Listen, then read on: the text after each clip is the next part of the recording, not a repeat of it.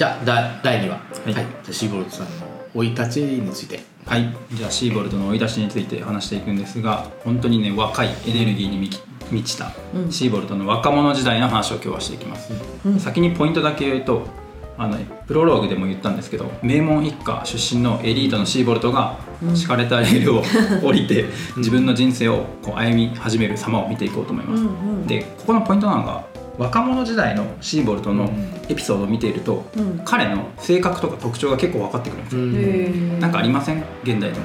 なんか自分の本質って結構若い時にあああ、ね。振り返ると。振り返ると、うん。あるよねあんま変わんねえなみたいな。結局成長してないな俺。みたいなことでしょ好きなもの変わんないなとかね。そうそううんうん。それもシーボルトの若者時代を見てると見えるので、うん。はい。そういうところもねちょっと見ていこうと思います、うんということでシーボルトの生い立ち。うん。まずシーボルト本名フィリップ・フランツ・フォン・シーボルトさんでございます、フィリップ？フィリップ。なんかもうちょっと育ちが良さそう、ねそれ育ち良さそうな、ん。で1796年生まれです。今から200年以上前。はい。でドイツのバイエルン王国ビュルツブルクというところで誕生しました、まあ、そういう町があったってことですね、でさっきプロローグでも言ったんですけど医者のねお医者さんの名家生まれで親族は学者お医者さんばっかりっていうことで、うんおじいちゃんはお医者さんでビュルツブルグ大学のえー教授、うん医学部の教授、うんお父さんもお医者さんでビュルツブルグ大学の 医学部の教授ってことでねスーパーお医者さん一家、うん。なので、ね、こんなエリート一家に生まれたらなんか人生ね順風満帆うんかと思いきや、うん。実はフィリあのシーボルト2歳の時にあのお父さんを病気で亡くします。あら。ちっちゃい頃に。2歳か。そうそうそう。あんまりこう覚えてない。うん。ねうんですねでなんか兄弟とかもいたらしいんですけど、うん。もう兄弟は小さい頃に亡くなってしまって溶接でしてしまったうん。らしくてですね。なのでこうお母さんとシーボルトで暮らしていくんですけど、やっぱりね一家の大黒柱を失うと経済的にも結構苦しい、なのでエリート一家に生まれつつも結構こう苦しい経済的には幼少期を過ごしたらしくて9歳の時にお母さんの方のおじちゃんの住む町に移り住んだらしいです。ちょっと身を寄せるとうでそこでおじさんがねお母さん方のおじさんがシーボルトの父親代わりとして育ててくれたそうですでそのおじちゃんは町の教会で神父さんしてたらしくて。そうそうそう。教会の神父さん。でねめっちゃ教育熱心だった方らしくて。うん。シーボルトにも勉強を教えるし。うん。あとなんかね地域住人住民の教育にもそういう熱心らしくて。うん。なんか図書館作ったり。あなんか農民の方のこう暮らしを良くするためにいろいろこう頑張ってたり。うん。そういうなんかいい感じの おじさんのもとで。おじさんからするとおいっ子さんってことんおいっ子さんってことですね。うん。そうそうそうそんな感じで暮らすんですが、まあ、結構経済的には苦しいけど、うんまあ、勉強とかでねうん。頑張って暮らしてた、うん。そんな幼少期ではい。ございます。なんかいいですね。なんかね。うんなんか穏やかそう。穏やかそう。穏やかそう。そうそう。いいおじさんのもとで育ってっていう、うんでそこからあのー大学時代勉強頑張って大学入るんですけど、えーシーボルトはヴィルツブルグ大学。やっぱりそこは外せないはい感じですか言えるようになってきました。3回言うとヴィルツブルグ大学に入学するんですけど、うん。大学のレベルは結構高かったみたいですね、うん。多分ドイツとかオーストリアの地域ではトップレベルの大学だったそうです、そのトップレベルの大学の一つ、でまあお医者さんなんで一家がね医学を学ぶんですけど、うん。それに加えて科学解剖学植物学物理学人物学 人類学まあいろいろ多岐にわたっていろいろ学んだらしいです。でここで面白いのがシーボルト大学入るんですけど、ん。大学内におじいちゃんのその学友っていうか知り合いとか、お父さんの元同僚とかめちゃくちゃいっぱいいるわけですよ、なるほど。お父さんもおじいちゃんもヴィルツグブルグ大学の教授だったから、だからもうねめちゃくちゃチヤホヤされます、試験とか前日に教えてもらう。それはそれなんか違うっすねちょっとそれはシーシーボルトの名誉のために。そうあの優秀だったんででもねここでシーボルトのすごいねキーポイントが出てくるんですけど紹介するとあのシーボルトの人生のポイントがあって、うん。えーご紹介すると名門一家のコネを最大限利用活用してうんうんうん。活用するっていうポイントがあります、この大学の時もねめちゃくちゃチヤホヤされるんですけど、で2つ目のポイントは頭が良くて目上の人に気に入られやすいっていう。えー、なんか世渡り世上手渡り上手。そうなイうん。メージですね。でもね可愛かったんでしょうね。優秀だし。可愛かったねシーボルトさんちの子で、うん。しかもしなんだっけ牧師さんのおじさんに育てられて育ちめっちゃ良さそうです。んなんか良ちょっとさそう牧歌的なところもありながら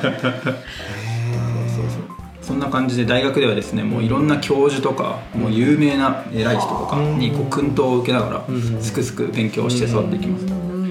そんな中でシーボルト博物学っていう学問と出会います、で博物学ってなんか聞いてピンときます全然わかうんいやんない。ですわからないです。そう。僕もあんまピンときてなくて、うん。今もピンときてるかどうかは微妙なんですけど軽く説明するとうん。うん。博物学っていうのは、えー、と自然に存在するものについて研究する学問だそうです、で何かっていうと植物とかうん動物とか鉱物とかうんそういうものを収集したり分類したり、うん。まあ、観察したりっていうそういう学問だそううです、んちょっとなんかそれだけ聞いても少しオタクっぽさありますね。確かにコレクター感。博物学っていうそうそう。そうえね、当時なんてまだこうみ未知の世界がいっぱいあったから、ねまあ、調べる領域もめちゃくちゃあった。そうそうそうめちゃくちゃ領域あって、うん。でそこにハマっていってですねシーボルト博うん。物学特に植物とかね好きだったみたいですうね、ん。植物。そうそうそうそうで当時ね博物学はヨーロッパでもめちゃくちゃ人気の学問の一つだったんですよ、うんうんうんうんそれにシーボルトもめっちゃハマっていくっていう、そっか。なんかあれですかね。その人気っていうことはちょっと、あれですかね。おお金に直結するとかなんかそういうのもあるんですかね。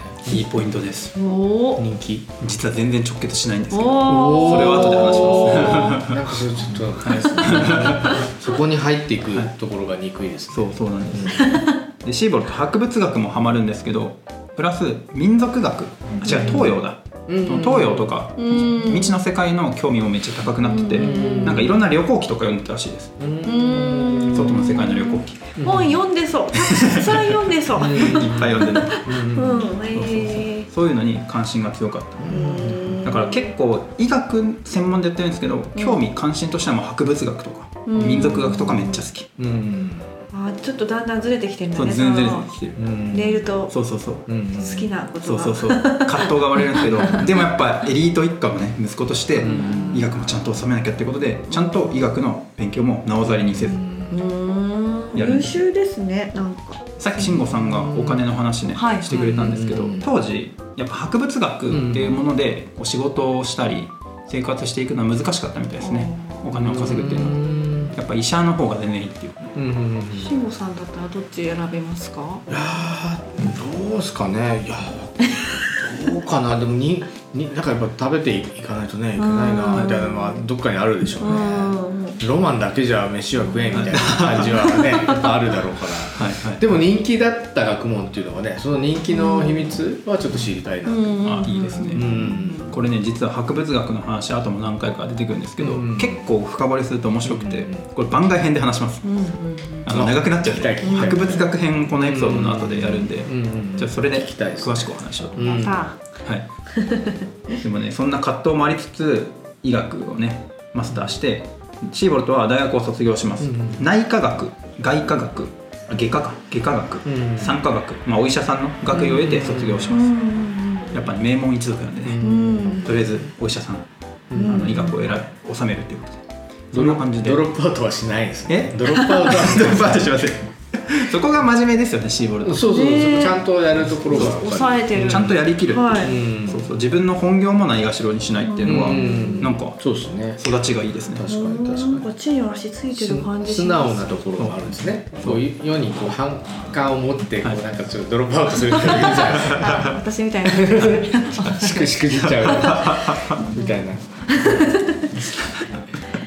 人生でありますよねそういう瞬間が。ありますねドロッありますし実はシーボルトも今から始める シーボルト大学卒業して最初はシーボルト社会人時代ですね、うん。社会人時代、うんうん。あの町医者として開業します、うんお医者さんとして。町医者。町のお医者さん。町のお医者さん。地域のはい町のお医者さん、うんで医者としての実務経験をね積むんですけど、うんただ働いていく中でもうあの海外への未知の世界の興味とかうん博物学とか自然科学とか植物学とか大学の時学んだのがもうね思いがね膨らんで膨らんで、うん。あもうダメだってなって。うん。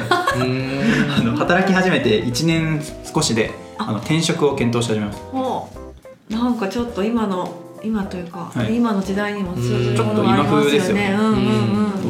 今風いやーへえそうなんだ。もうダメだ。町医者じゃなくて自分の好きな道に進もうと思ってうん。ここで受けるのがあのおじさんのコネを使って転職のチャンスをゲットします。へー。こね。あの特徴で話した。そっかその当時とかもそのなんていうかなその転職というかそういうのってなんか固定化されそうだよね。その当時だと。はいはい。そんなあれなんですか？リクルートみたいな感じで転職サイトサイトがやってたんですかね。存在し僕はなんかネットでポチポチしてそういうそういうそういうこうなんかこうなんていうのフレキシブルな感覚もあったんですかね、ドイツあにね。どうなんですかね。なんかドイツとか特になんかお堅そうだし、ね硬そうで固定化されそうですよ。うん、特にね医者っつったら、うん。うん固定化されそうだけど。でも今よりも固定化されてると思うんです多分。そうですよね。それをはみ出すのがシーボルトの強いところかもしれないですね。やばいですね。もうでもすごいそのもう好きでしょうがないのと、あれですよね、うん。こういう自信があって。自信があったっていうところからと思そうったり。自信もあるしうんコネもたくさんあるんで、うん。そうかそうか。おじさんのコネ使ってちょっと転職するんですけど、うん。で当時おじさんの友達にオランダ軍のお偉いさんがいたんですよ。オランダ軍のね。か軍のお偉いさんがいて、うん。なんかねおじいちゃんにも世話になってたらしいんですよ。う、ん。全方位で家族のコネなんですけど、すごい。うんそこ使って使った。オランダ軍医オランダ軍のお医者さんに転職します、あでもそんなインターナショナルでそうなんですよ。国境をこうなんかこう超える感覚とか。超える感覚。ボボーダレスな感覚が当時あったんですかね。そうそうそう多分あったんだと思います。うんあんま僕も詳しくないんですけどうん。結構こういろいろ多分当時のヨーロッパって今今よりもこう国境とかの概念がうん。あれかもしれないですね。うん。国の移り変わりとかうん。移動が。そうですよね。ヨーロッパ特にね陸続きだったりするしねそうそうそうこう国境線はこう常に変わってたんですかね。そうそうそう。転職しちゃいます。なるほど。え転職だな。骨使って転職なんですけど 当時オランダが支配していたオランダ領東インド。うん現在のインドネシア周辺ですねうん。主にで海外駐在することになりました。ううん。華麗なる転職。海外行っちゃうんだね。そうだからもう海外の未知への世界が高ましたからとりあえずオランダ軍医で海外駐在。骨を使っていきます。おじさんとかあれでしょうね。遠くからね見てたんでしょうね。その牧師のおじさん。そうそうそう牧師の。ね。なんか。行くな。か行くんか行くんか。寂しかった。ね、うん。でも自立への一歩ですから、うん。え。でもそこが面白くて実はそのシーボルとそのお医者さんとして海外駐在して故郷を旅立つ時に親族から反対の言葉もらってるんですよ、あなた名門一家シーボルト家のうん。後継いでお医者さんやらないで海外行くなんてうん。ダメだよとうん。君はここに残ってうん。ちゃんとお医者さんとしてやるんだってうん。反対の手紙もらうんですよ。それを押し切って旅立つ。うん。パッションレール外れましたね完全に。すごいね。そその壁結構大きいじゃん。その自分たちもその家族とかさ、うん。その家族の反対とか一番身近のな、うん。味方でありこう大きな壁というか、そこをクリア反対されるとちょっとそこをこう押し切れないっていうのも多分あると思うんですけど、すごいですね。そう。自信があるんでしょうねやっぱり。好奇心も強いし、うん。でもなこの反対の手紙を押し切って旅立つところは結構僕胸キュンポイントです。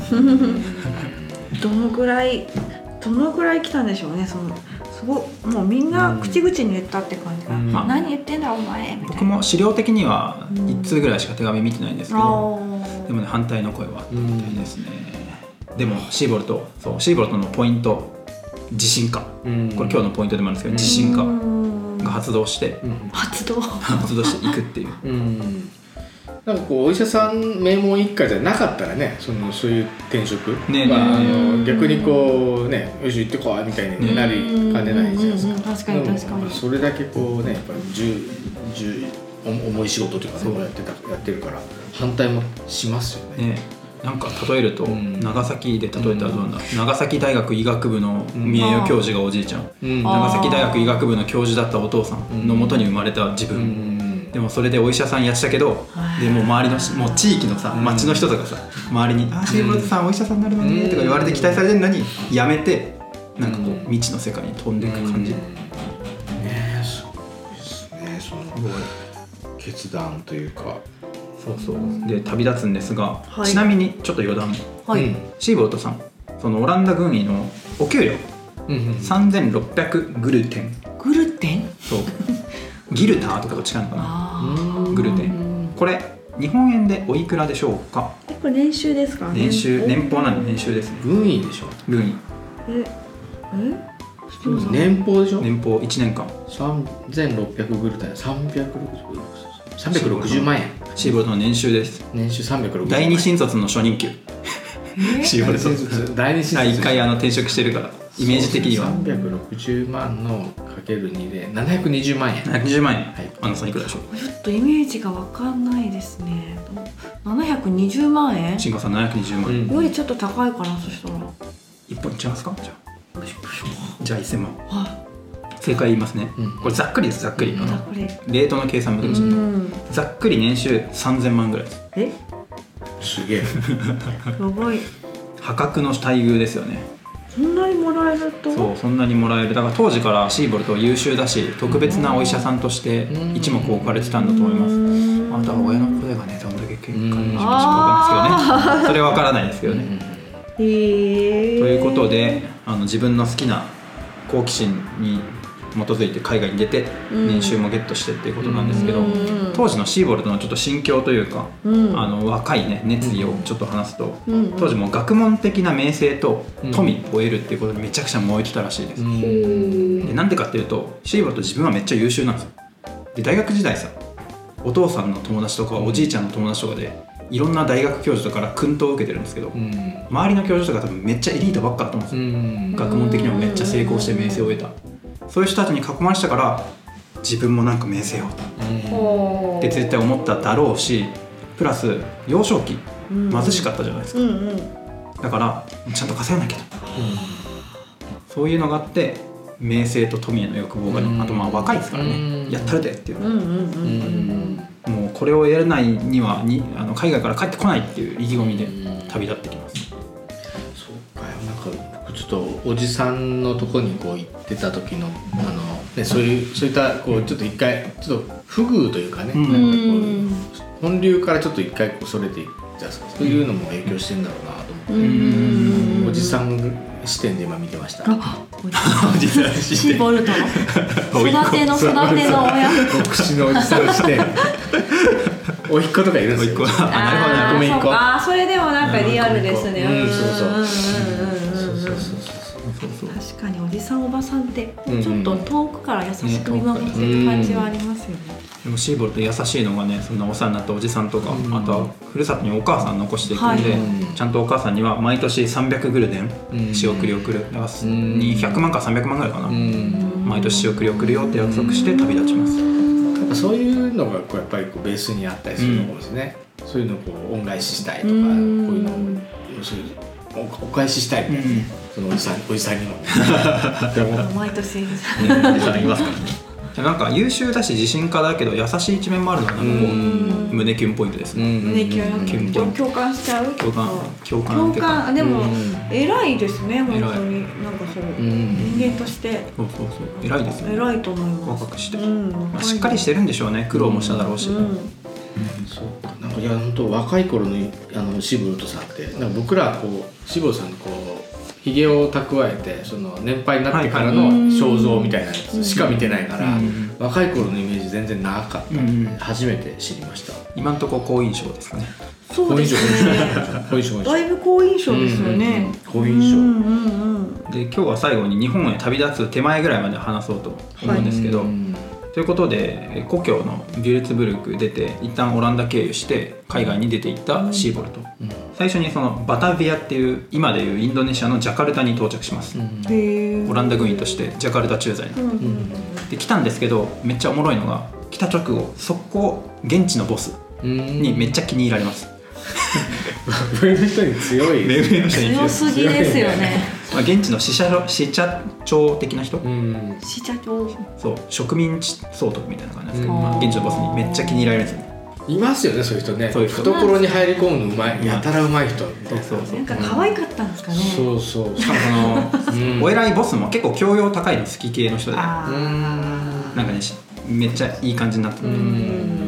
でもユウいいね」みたいな「シーボルト君いいね優秀だね」みたいな。えそれあれですよね、えっと、オランダ人ってことかあこの人はた多分オランダ人かな。ちょっとごめんなさい分かんない。なああ分かんない。なるほど。総督。総督か。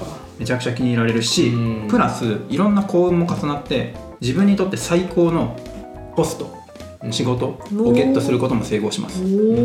それが何かというと日本の出島へ駐在してください。うん。プラス日本で博物学的調査。シーボルトがすごい好きだった博物学。を調査してください、まあ、ざっくり言うとめっちゃ日本リサーチしてねっていううん。ミッションを命じられるんですよ、気に入られたボスから。いやあれですよね。東インド会社支局ってことですよね。東インド。ド会社の出先がええっとあそこにバタビアにあったっていう感じですかね。実はその時多分東インド会社なくなってるんでオランダ領東インドですねの総督ですね。多分。あ間違っちゃごめんなさい。そうそうでも最高のポストがね手に入れることに成功します、うん。すごいな日本にたねここで、行く前はでもまだ日本とかに行けるかどうか分からなかったん。ですかねそうですねインドネシアで多分確定だと思いますうん。その時はもう日本のことを好き好き好きって感じだったん。ですかね多分これをきっかけで新たに調べ始めたん。だと思います、偶然というかいろん。な幸運に招かれて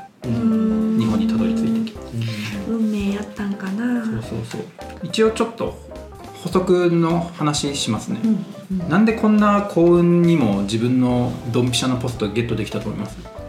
日本行き博物学的調査。骨？確かにでもボスに気に入られたっていう、うん。優秀だったから。優秀だった。当たってるんですか？当たってると思いますおお他にもポストあったんですかね？多分いろいろあった。ね他にもいろいろあって。狙ってますか、ねいやいやいや狙ってますよ。ちょっ慎吾さん他にもまだありますかなねな。んかなんか一応説明するとなんか当時のオランダすごい戦争に明け暮れてて経済ガタガタだったらしいんですよ、うん。なんでちょっと海外で稼がなきゃいけないってことで、うん。こうインドネシアとかの方に注目がいってて、うん。もう稼ぐためには現地のリサーチ改めてしなきゃねってことでリサーチャーを送りたかったっていうニーズがあったみたいですね、そこにシーボルトがバチンとはまる。うん。なるほいやどープラスヨーロッパで博物学がさっきも言ったんですけどめっちゃ人気になってたんですよ。だからその博物学的リサーチもニーズがあったんで、うん。そこがまたシーボルトにガツンとはまるっていうことで、日本行きが幸運が幸運に重なり時代の流れに乗って、ねパズルが組み合わさっていく。バチンと。そっかなるほど。なんか博物学がその植物とかいろいろ自然のものとかスパイスとかもあるんですけど、そういうこうちょっとお金にこうつながっていきそうなんですよ。みたいなのがあったんですそう。そうなんですよその新しいものをこう新規開拓で商品新規商品開拓みたいなそうそうそう。役割もあったんですかね。どんな儲かるものあるんだろうなとか。ね。その儲かるものを持ってる人と付き合うにはどうすればいいんだろうな。みたいな、香辛料とかねめちゃくちゃ高かったわけじゃないですか。うんうんうんうんインドネシアとか、うんでねゲットしてヨーロッパで売るって言ったらそういうものがなんか博物学の中にこうそうそう。含まれて含まれてる関関連するので、うん。そういうのもあったっていうことでシーボルトは最高のポストをゲットし、うん。次回からジャパンへゴーしてきます。いいね。いや夢が高鳴りますねそれね、はい。乗ってるね。乗ってます。るもういい感じの波来てますよ。乗ってる。はあいやなんか面白かったです次回はシーボルトが日本で、うん。あの大活躍する様子をお話ししようと思います。はい